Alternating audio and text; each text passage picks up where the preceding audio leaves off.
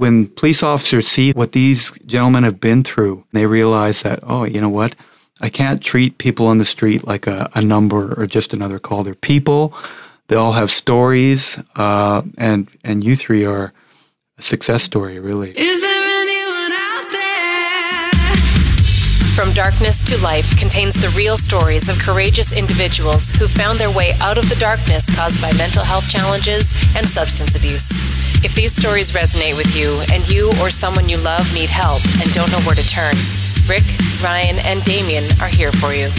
Please reach out when you're ready to ourcollectivejourney.ca or on Facebook at Our Collective Journey.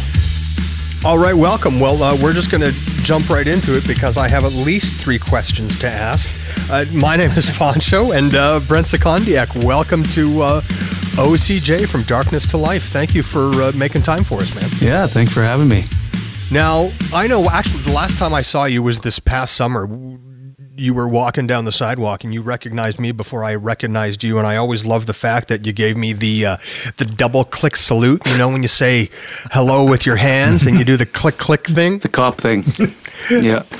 Uh, so let, us start with um, we start every podcast the same way, and we ask each other how we're doing, not in the typical how are you good not really listening to an answer kind of response but really how are how are you really brent What's on your mind this morning? What did you wake up thinking of? Oh, I woke up early. Uh, really, I usually get up at about four, but I think it was up at about three thirty this morning, and and uh, thinking about the day and thinking about this, and really contemplating kind of what I wanted to say around addictions and mental health. And I so I, I do my morning routine, and then I got to work, and I looked at the there's a log we have, a sergeant's log on all the arrests and things that happened the day before. And I saw we had five Form 10s yesterday. And a Form 10 is uh, under the Mental Health Act. It's when we arrest and convey to the hospital. So five in one day is a lot for us. Uh, so I was thinking this morning, like, wow, what? How timely is is this? Because uh, it's addictions and mental health really it's one of the primary focuses of what I do every day at work, and uh, it's such a it's such a big, huge topic. It really is. So that's what that's what's on my mind lately. Let's talk about what it is that you do do. Uh, hmm. intro, introduce yourself as our guest. Let's do it that way this morning. Sure. Well, my name is Brent Secondiak. I'm I'm an inspector with the police service. So we have uh, three inspectors and three divisions. It's broken down to. So I've been in all three, but currently I'm in operations, which means I oversee patrols. So all the members in marked cars you see driving around are downtown units. So the three members you'll see walking around downtown. Hey, is Jason Mulligan a part of that? I saw him yesterday. JVM is part of that. Yeah, he's he's part of the downtown team. He's uh, I and obviously everybody's masked up because of COVID, but I can recognize those eyes and that body anywhere. So I always give him the big wave when I see him. It always makes me smile when I run into yeah, him. Yeah, he's so happy. We're happy to have him downtown. And you know what? Especially more than ever, we need that happiness. We we need that positivity. So you mentioned these uh, the what the 10-4 forms, the 10 forms, the Form 10, forms? yeah, Form 10. F- form 10 and that has to do with uh, mental health. Have you seen a lot of mental health cases increase this year? Or I shouldn't say this year, we're 2021, referencing 2020. Right. Uh, the numbers are high. So it, it's pretty close to the same as last year, but um, we've had up to 1,300 mental health calls in a year. I think it's over, it was over a thousand for last year. We'll have the final numbers right away. But if you think that's about just over three a day, which is yeah. incredible. Mm-hmm. And that's there's a lot that um, a lot of files we go to, criminal files, have a component to either addictions or mental health. I would say most of the calls we go to have some type of component to that. So it's so complex, and that's why we, we realize that we got to do more. There's more we can do. We've started up a couple of, of team, and Ryan's been a part of that, but we've had to we had to augment it this year because of resources. So. Mm but it's a huge part of what we do. And, and having an addiction or a mental health issue isn't a crime, and we've said that for years. It's not. And but a lot of times people will commit offenses in order to uh, either you know get necessities of life, food, clothing. sometimes when you're on uh, some of the drugs we see here in the city, opiates or methamphetamine, you're not thinking straight, and they'll do things just kind of out of action. So it's something we deal with way too often, multiple times a day. Three a day, I had absolutely no idea. If you would have told me one every three days, I would have been, yeah, okay. But I mean, to think that you have to look after more than a thousand calls a year that have everything to do with mental health, do you think there's a huge correlation uh, between, let's say, drugs and mental health and traveling down that rabbit hole? Yeah, I, I know there is. Uh, it's so complex, though. But I mean, there's people that have addictions issues, and and the reason behind those, there's there's a lot, and I'm not an expert on it, but I know trauma can can lead people to have addictions. I know genetics can lead people to have addictions. I know the way people are raised in their upbringing, if that's uh, normalized, that can lead to addictions. So there's so many reasons, and it's really the same with mental health. Uh, uh, some of it's genetic, some of it's because of drugs, some of it's because of trauma, and people have different coping mechanisms. So it's so complex, and I don't think our response is complex enough. I really think it has to be. I equate uh, what what it sh- what we should be doing to to physical fitness. If you if you want to get in shape, there's different body types. There's different people metabolize different ways. So if you if you go to a trainer, they'll say, okay, you're this body type. You need to eat this. You need to do this much cardio.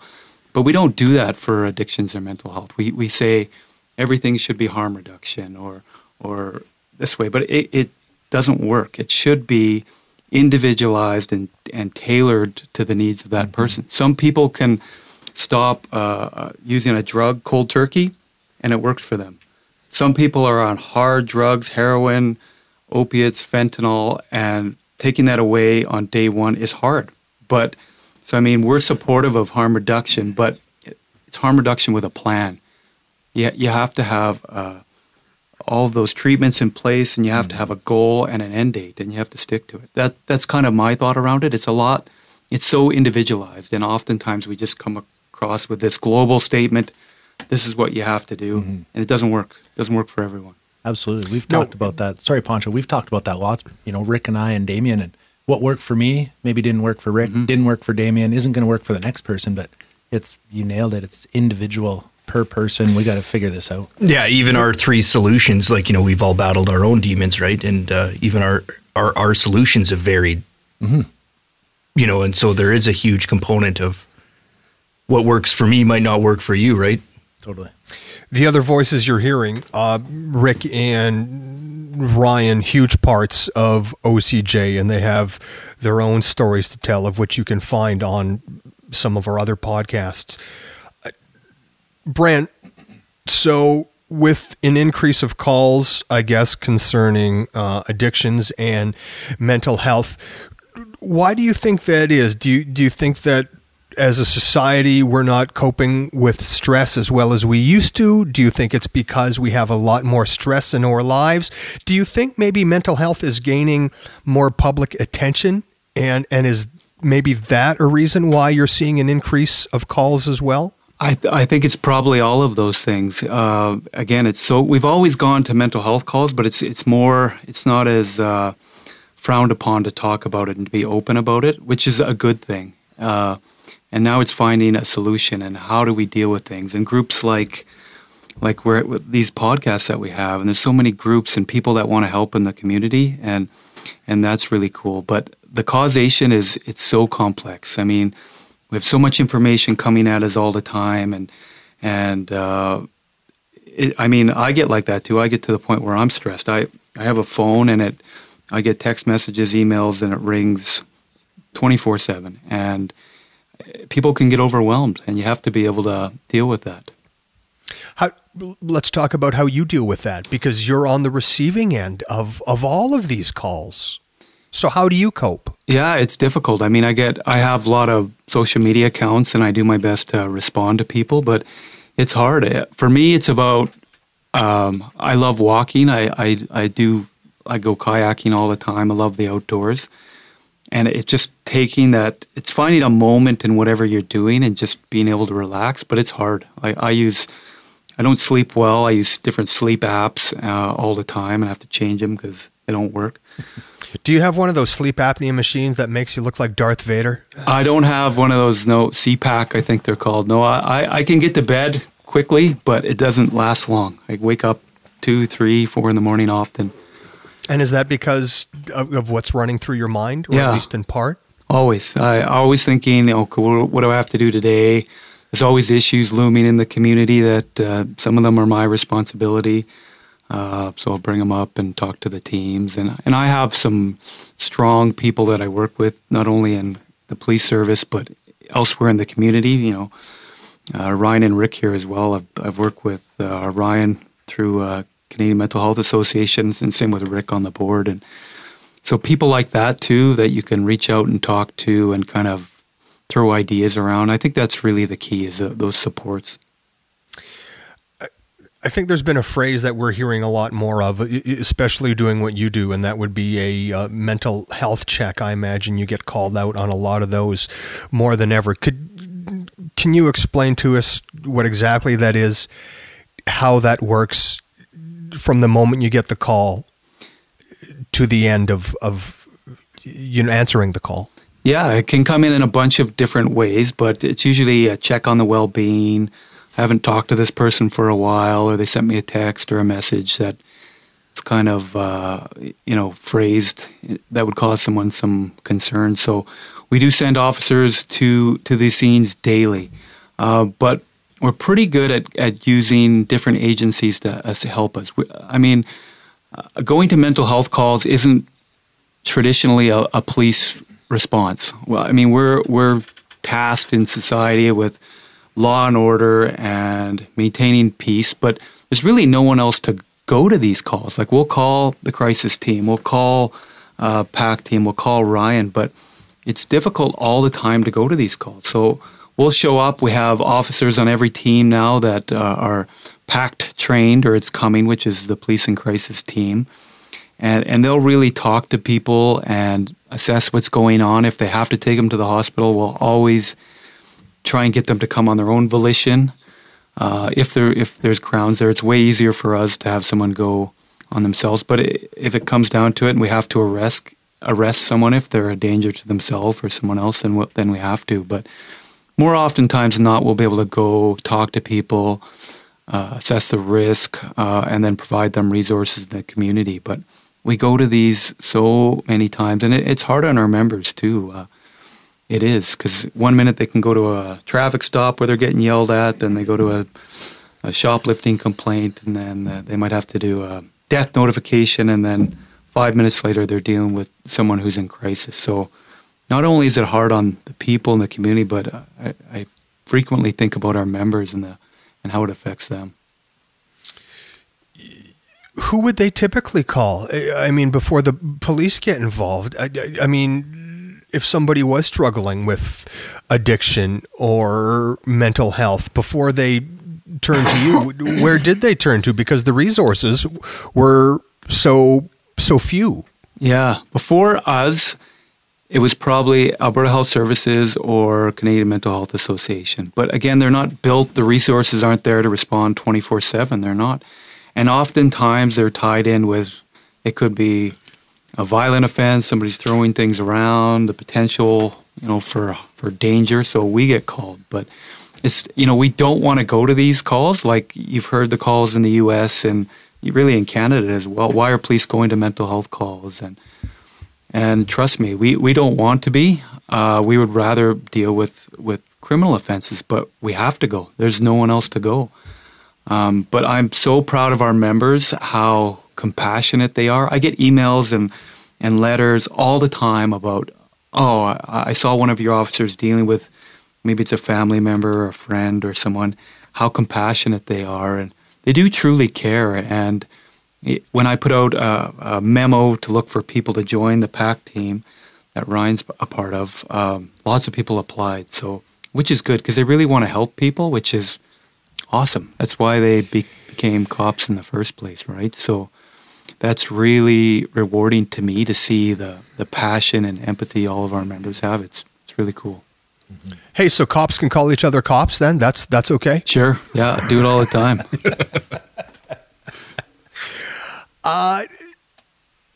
You've mentioned PACT team before. What exactly is that? What do you mean when, when you reference a PACT team? So it's a program uh, that the police service initiated maybe three years ago now. Ryan's nodded his head, so it's got to be close. So we realized that there was a lot of calls for two, really, addictions and mental health calls. So I met with Alberta Health Services and Canadian Mental Health Association. I said, We're going to so many calls related to mental health and addictions. What can we do about it? So we started a team with uh, AHS called PACT, which is the Police and Crisis Team. Uh, and then we started another team, really the same, but for legal purposes, we had to call it something else.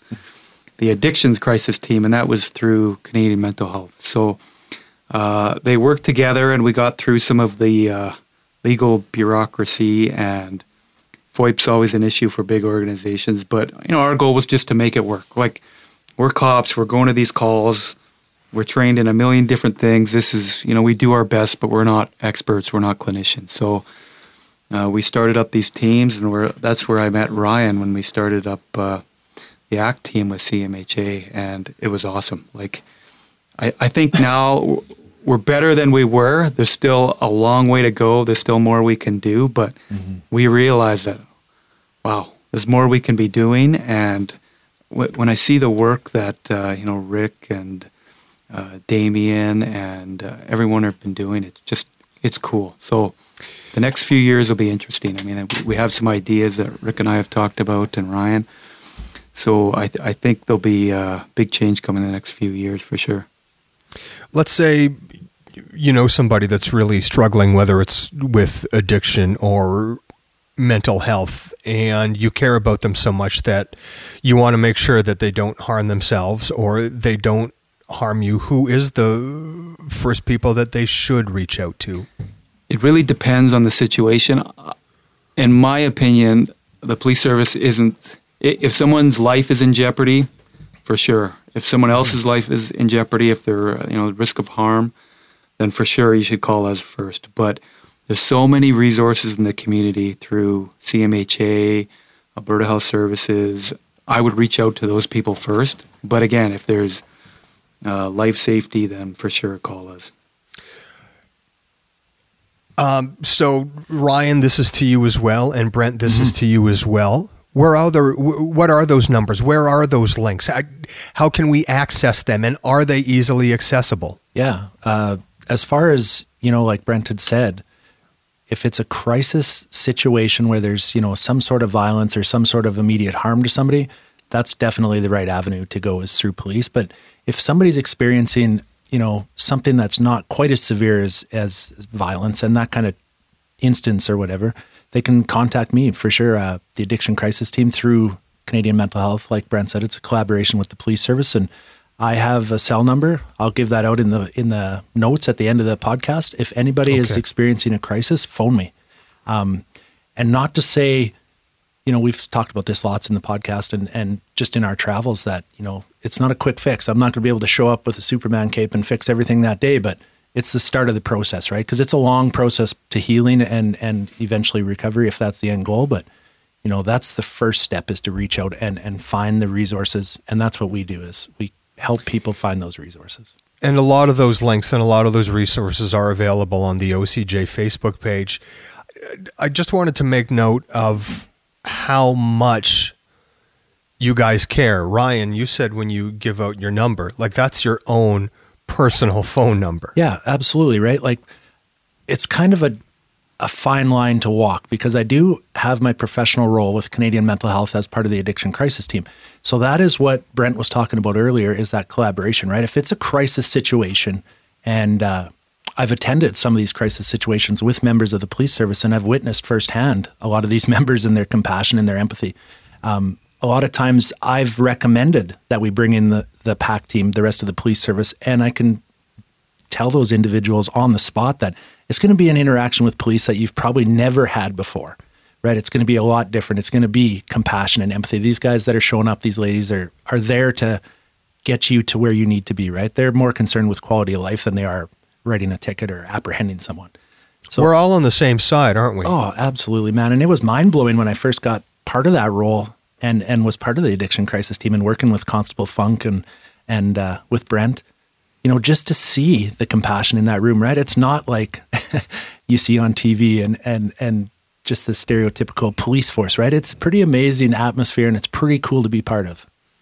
Well, you guys give a shit. You give, you genuinely and sincerely care. I, I mean, Brent, earlier in this podcast, we were talking about that you have trouble sleeping because you can't shut off your mind because of all of the mental health calls and all of the addiction issues that you're dealing with, you know. And I, I think that's a, testament to you and the entire OCJ crew that we genuinely, you genuinely care Brent, something that I also wanted to ask you. It's incredibly stressful on, on you and your staff.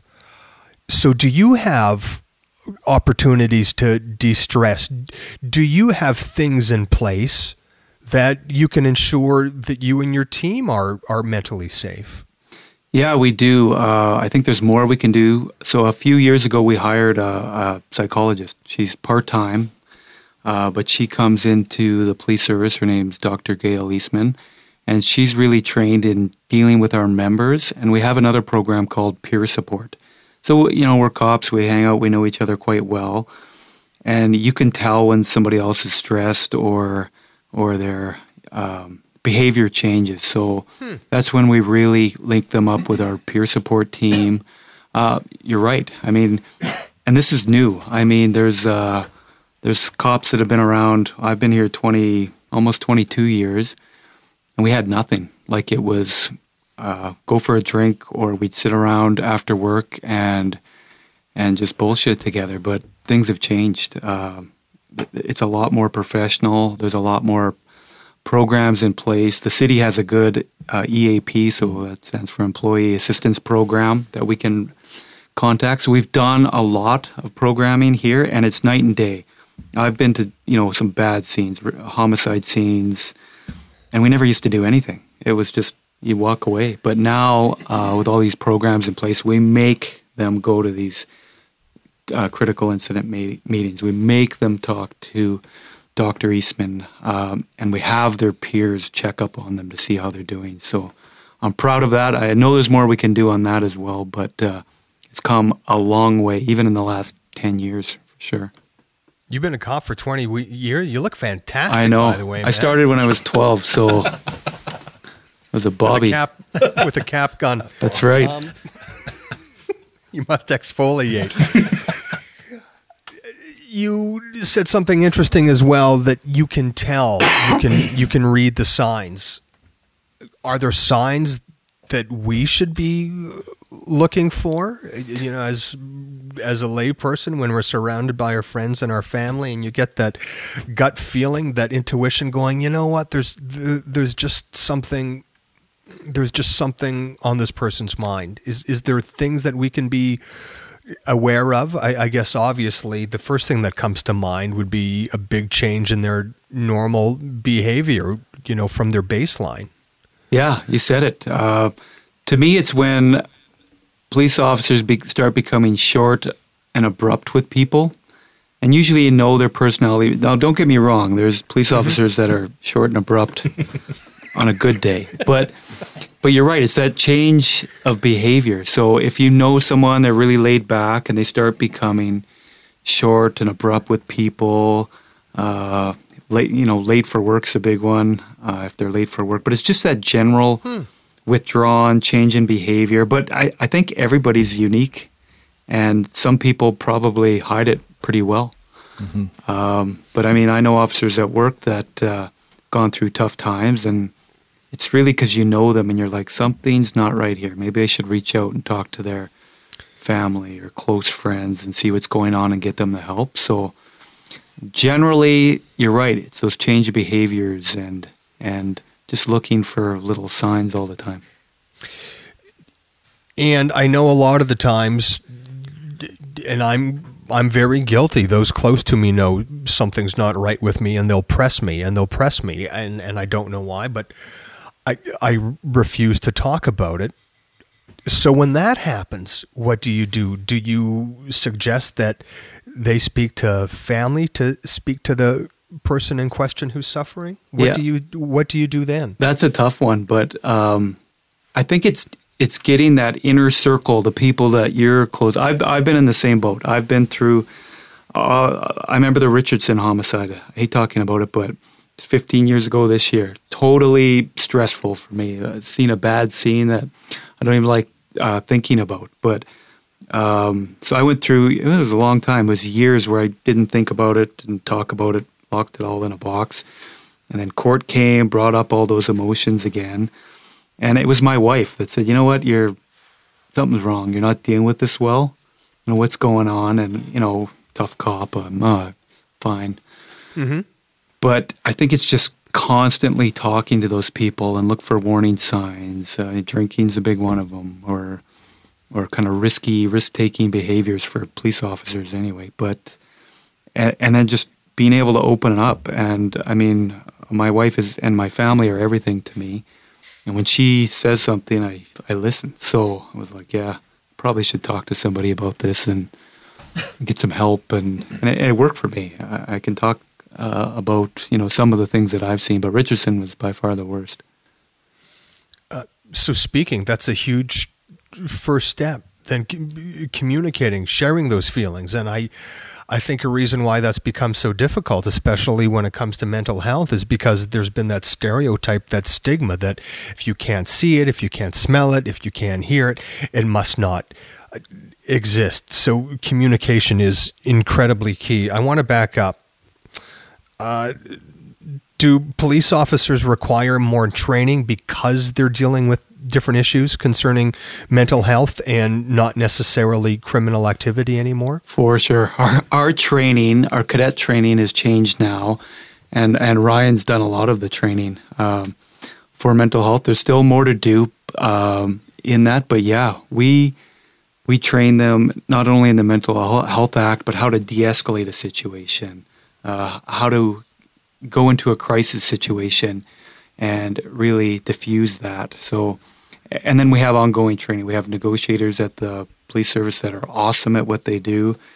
Uh, Ryan talked about Travis Funk. He's had a meeting with him yesterday. There's a guy that so good at de-escalating situations and talking to people from a police Why do you perspective. Why do you think that is? Why do you why do you think and I love talking to the guy. I I really do. And I think anybody that knows him would say the same thing. So what skill set does he have that makes him so fantastic at what he does. And the reason I ask is maybe you know maybe we can let some of that sink in into into our minds as well. I think it's his- experience and his training, and he's just you know he's got a a good personality for it. He's uh, he's blunt with people, but he's been in I don't know how many mental health calls he's been to, but for sure it's in the thousands, and he's he's been there and he just he understands it. I know he's taking extra schooling right now in the in that realm of psychology. So I think it's just his his experience in in that world. He's he's we're lucky to have him, and he's awesome at it. Yeah. If I can just jump in there quick for a sec, Poncho, I've It's it's funny. I, I was gonna gonna turn to you and, Nice. and ask you the same thing as somebody who's not a police officer. How would you handle that, Ryan? Well, I was just going to touch on a little bit about my experience, you know, attending some of those calls or getting some support from Constable Yes, Funk, from. Travis Yes, in my role as not being a police officer, being an, an addictions worker, a counselor. And, you know, I've had the experience and the luxury of being able to phone him at any time. And his, you know, his demeanor is more psychologist than it is police officer when he comes to those scenes. I mean, he's police officer first, obviously, right? But his empathy for people and actually his give a shit is amazing when I see him talk to somebody who, you know, maybe hasn't had the best experiences dealing with police officers in the past. Or one of the first things he asks me a lot of times, um, do you want me in uniform or do you want me in plain clothes? Like he'll come to somebody's house in plain clothes just to kind of ease that atmosphere right off the hop. And it's worked. Oh my gosh, it's worked marvelously so many times. And just to see his demeanor mm. shift when we go into that room and how he sits on the couch with that individual and talks to him, you know, A, he's a police officer, but man, he gives a shit and he wants to see what that underlying root cause is. And that's where we have our most success is uh, working together collaboratively and figuring out what resources they need. It's not just, you know, let's put the put the lid back on the pressure cooker today and settle things down. Let's figure this out. Well, it's incredibly encouraging uh, to hear that you have all of these wonderful organizations that are working together for the greater good. And we often we often throw out the word uh, de-escalation. So uh, when you're dealing with somebody that's irrational and very angry, I think it's tantamount. And this question is to either one and, and both of you. How important is it that you stay calm and cool and collected? Because it, it can be tough. We've all been in situations where I don't want to use the word confrontation, but even hanging out with the buddies, you'll get into an argument over what football team is better. And little by little, you can feel your emotions rise. So, what's the priority of, of trying to put that in the back of your mind to stay calm, to, to help these people that need help? Well, I think uh, for me, speaking from you know the addiction worker side of it, when I go into a situation like that, um, we've talked about it lots in this podcast before. We know what we're able to do. We're, we're definitely not, you know, the police. And if it is a situation where it's going to require some sort of police intervention, I have no problem making that call. But that's my, not my first go to. My first go to is to go in there and kind of feel it out and, and make sure that, you know, everybody's going to be safe in that room. But as a counselor, I've been trained to you, you go into a room and you kind of match the level of the room. But working in this environment, it, it doesn't work that way. If somebody's escalated, you got to go in, you know, and I, I speak from my experience, obviously, but with that calm demeanor and just kind of settle things down. And whether that's, you know, listening, that's that's the main thing I do is is you just got to listen because it doesn't matter how escalated someone is. There's a reason why they're escalated, and for me to figure that out, I have to actively listen and, and you know, lots of times it's just meeting a couple little small needs that somebody's overlooked, and uh, that'll that'll simmer things down where you can have an actual conversation with somebody. And I, Isn't that, yeah, sorry. Brent, no, go that's ahead. okay. I completely agree. It's about being calm, being rational, watching your tone of voice. You know, I had a guy call me yesterday screaming. He wouldn't give his name. Uh, two other police officers that hung up on him, and I know why. Uh, so it made it way to my office, and he was he's mad about the mask bylaw and uh, screaming. And he started off nice. He's like, "How are you today?" And I, I knew that it was coming. I said, "Well, I'm tired."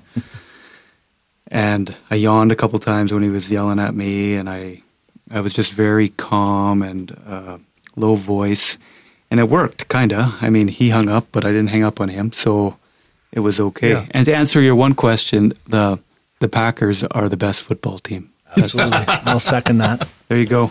So it's decided. Are are they CFL? I, I, I don't watch NFL, believe it or Oh, not. They are not. That's blasphemy in this room. This whole room just rolled their eyes. CFL. You both said something that listening is a huge skill in making sure that you keep somebody calm. And it's easier said, I mean, you think it's simple, but it's easier said than done to genuinely listen. Um, when I try to listen, I try to reiterate what I've heard from the person that I'm speaking with. Uh, as an example, Brent, you just said, and I want to make sure I got this right, that the Packers are the best football team ever. So I, I think by saying that, is is that an example of to show that hey, I, I am listening, I do hear you. Exactly. I mean, and we, we train in that. Have you ever been in a room with someone? I mean, we we do it all the time, but there's always someone who's quiet, and you can tell they're thinking about what's being said and going on. Uh, we have a couple people like that at work, and then you know everyone else usually talks and talks over each other. There's always a couple people that are very quiet, but when they talk, everyone else is quiet because they've been thinking about what's been said they've been reflecting on it and they know what they're going to say and it, it's meaningful. And i really like people like that and that helps in in these type of situations. They listen and then when they talk it's meaningful and and everyone's quiet and listens. For sure. And I can't uh, stress how important that is in my role as a professional, in my role with our collective journey, and even in my personal life. Transferring those skills into my personal life, man, that's changed my entire world. Yeah, and everything that you do, uh, I call it the Bob Ross syndrome. I mean, the master of relaxation, right? I mean, who hasn't watched an episode of Bob? Nobody has ever watched an episode of Bob Ross and felt worse. You, you know, because Hallelujah. he's yeah. He's awesome. he is awesome. Yeah. And, and I really, I genuinely believe that's a reason of why there's been a resurgence of Bob Ross and the joy of painting, especially after last year, because everybody does need to calm down. Yep. And so, you know, whether it's happy little accidents or maybe just a, I'm not talking happy little accidents like what your brand new puppy does at the back door, but, you know, the Bob Ross kind of happy little accidents. So, when I do that, when you do that, when we all do that, I think it's a sign that it's incredibly important that we take time for ourselves as well because it's so easy to get caught up in in the rat race that we call life. It truly is. And we're just inundated by everything all the time through social media and the, the amount of communication we have is unbelievable. So you have to be able to disconnect and and take time for yourself. Totally agree. Brent, as as somebody who's lived it and who sees it and experiences it, do you have any advice? What what would you say to somebody who's suffering, or what would you say to someone who is dealing with somebody who is suffering, regardless of what the issue is? I think if you're suffering, I think a lot of people can feel hopeless. And they need to know that there's so many people in this community that, that are there to help, that are trained to help, and that are are really so eager to do something for someone else. That there, that there's hope. There truly is, and I think that's why we had a lot of suicides this year, and why there's a lot of uh, addictions, and you know, alcohol is is a uh, used as a coping mechanism because people aren't dealing with with a variety of things. But there's so many people there's that are out there to help, and everyone in this room I know has reached done things personally. We've forgotten about half the things we've done. We've taken time uh, from your family, and you've gone out and helped people because it's the right thing to do. So that's the message that there's help and hope out there. If you're dealing with someone that's going through this, my thoughts are to be patient. These take time, and there's no miracle pill and there's no miracle cure. You can't go to one session with with somebody like uh, Rick or Ryan expect them to be fine the next day. It doesn't happen. It takes years, uh, sometimes decades, and and they will fall. Uh, there's times people relapse, and there's times where they have a bad day or a bad week. It happens. But uh, so if you're dealing with somebody that's got a mental health issue or addictions issue, just be patient, stick with them, and and support them. Love and persistence. That's right. Brent, is there? I'm just looking at the time here. Uh, is there, is there any advice? Are there any final words? Are are there any topics that you wanted to talk about that we haven't touched on today? You know, we, we've covered a lot, but uh, I think the people in this room and Rick and Ryan and Damien, who's not here, but uh, what you've guys guys have done in the community, uh, I'm sure you've got encouraging word, but it means a lot. So I brought the three of these people in. Uh, I think it was last year to talk to every operational member of the police service. So they came in and told their story, and to the members. And I had so many emails after that and go, you know what, that that meant a lot because you guys aren't the typical typical people we deal with day to day. You're you're in the community, you're business people, you're you know our coworkers, and you're our friends. And when you when police officers see that that what these gentlemen have been through, uh, I think that gave them hope, and they realized that oh, you know what, I can't treat people on the street like a, a number or just another call. They're people. They all have stories, uh, and and you three are a success story, really, and it, it's it's awesome. And it gave them hope. I think the the members as well, and I want to keep doing it. And I know there's so much more we can do, and like I said earlier, I'm so excited what we're going to do in the next couple of years. It's going to be awesome. I remember walking in there and, and the first couple times that we went in there and you would you'd kind of given us the playbook of you know you got about a 15 20 minute window unless phones start ringing then you know it's the nature of the beast we got to go right so we kind of went in there with the anticipation of okay how do how you know we had a little pre-game huddle about you know how do we get our message across in 15 20 minutes right and uh, it was pretty wild how we we built you know we kind of rehearsed it a little bit i guess and kind of came up with a plan for a 15 minute conversation and i don't know that we ever got out of there under almost two hours Yeah. you know Yeah. like we we said our bit and it was good but then it, it started a conversation and then that conversation off spilled into the hallway in the vestibule as we were trying to make it out the door we were still being stopped and talked to which was which was really awesome because that clearly opened up some communication Yeah. And that's and that's how it starts. Communication. All it takes is a few words. All it takes is a little bit of time, and that will open up all kinds of doors to more conversation. With the ultimate goal, finding answers, finding love, finding healing uh, as an individual from somebody who's on the outside looking in. If you're dealing with it yourself, as a community, as a society, we all suffer and we all benefit together. Uh, I know that when I speak with you, Rick, and when I speak with Ryan, and I speak with Damien, who is not able to join us today, it's so easy to to speak with you. And likewise, Brent, I, I know we don't know each other real well, except for the double clicks when we meet each other on the sidewalk.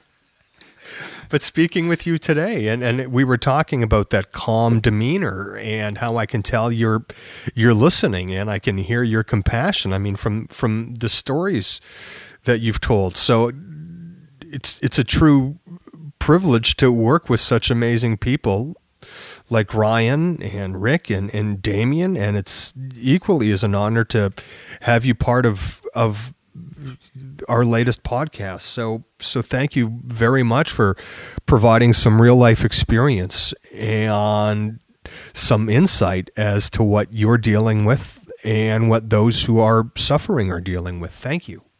Well, thanks for having me. It was my first podcast, so little apprehensive, but it's easy with with the three of you. I I had no idea that you were a podcast virgin. You were absolutely fantastic. Well, thank you. First time. It's weird headphones and mics. Yeah, and, it's, it's always weird the first time. yeah. Yeah. Nice. Are we still talking about Bunko? we still recording? Ryan, Rick, any final thoughts from uh, from you two?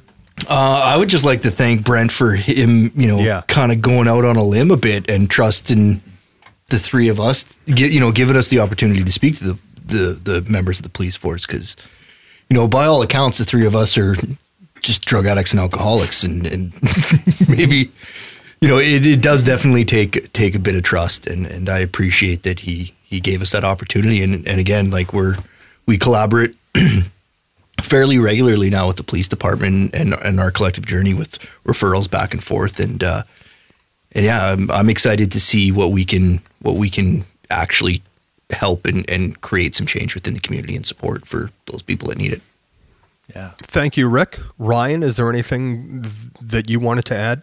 Uh, I think I just want to reiterate our gratitude to Brent for taking time out of his day. I know this is like some of the busiest time for anybody right now, and it's even busier for the police service. So thanks for coming down and joining us. Thanks for that Packers plug because I'm on the Packers, the green and green and yellow cheeseheads right here.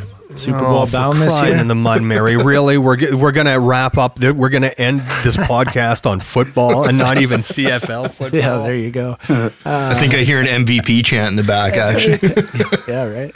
But no, um, just to to get a little more serious, I think you know we do have some very wonderful resources in this community. When I first moved back here and started working here, I I was I was shocked at all the resources. I always say it's like we have big city resources in this small community, and uh, it's just a matter of finding them, right? So whether it's you know a, a crisis, you know, and and you have to contact police or or contact a crisis team like the one I'm a part of, um, or if it's just you know you want a little more education around addiction or mental health, or you want somebody who's been there, you want somebody you know some support from a non-judgmental person. You know, that's where our collective journey fits in for sure. Like so many of the people that we we have, you know, rounded up and and they've all volunteered to be part of this, which blows my mind. But you know, everybody's been through that piece of their own darkness and found their way out of it. And uh, sometimes that's you know what somebody needs is just that that listening from someone who's been there and, and gets it. And you know a lot of the individuals that i come across whether they're referrals from the police service or from the PACT team or the act team a lot of times in my professional day if i think that that's going to be a huge benefit to them or that's the piece that they have you know missed out on is that connection with somebody who's non-judgmental and has walked the walk i refer them right over to rick or damien or, or one of the other individuals that we have in our small little collection of people here. And uh, man, we've seen some pretty cool outcomes so far in this short period of time. So, you know, we're not going to save the world. We're just we're here to one day at a time, and we're going to do our best to and, improve the quality and you're, of it. And you're and you're growing it, and you are a bunch of people that that genuinely care, and you are there for those that are suffering. However, it's those that are suffering. They need to take the first step. I mean, as much as I'm trying to work on my psychic abilities, it's not fucking there yet, you know? so you you have to start somewhere. And I think we've learned a lot today of where we can start. Talking if you're suffering it, it just it, just open up a little bit. And if you're on the other end listening. And again I have to stress that if if you're listening to this, this podcast there's a reason why. Please go to the OCJ Facebook page and you can get a lot more resources and you have an opportunity to share your story. If you don't want to talk out, talk about it verbally, I, know the crew they encourage you to share your story via the texting and and the typing. Brent, thank you so much. Ryan, thank you so much. Rick, thank you so much for being part of our latest series. Much appreciated. Awesome. Thanks, Thanks, buddy. From Darkness to Life is an Our Collective Journey podcast. These are the true stories of struggles and triumphs against addiction and mental health challenges. If these stories resonate with you and you or someone you love need help and don't know where to turn, Rick, Ryan, and Damien are here for you. Contact Our Collective Journey on Facebook at Our Collective Journey or on the web at ourcollectivejourney.ca. Hosted by Poncho Parker, produced by Rob Pape, engineered, edited, and directed by Dave Cruikshank. From Darkness to Life is a plugged in media network exclusive. Check out this and our other great podcasts at piemedianetwork.com. Thank you for listening.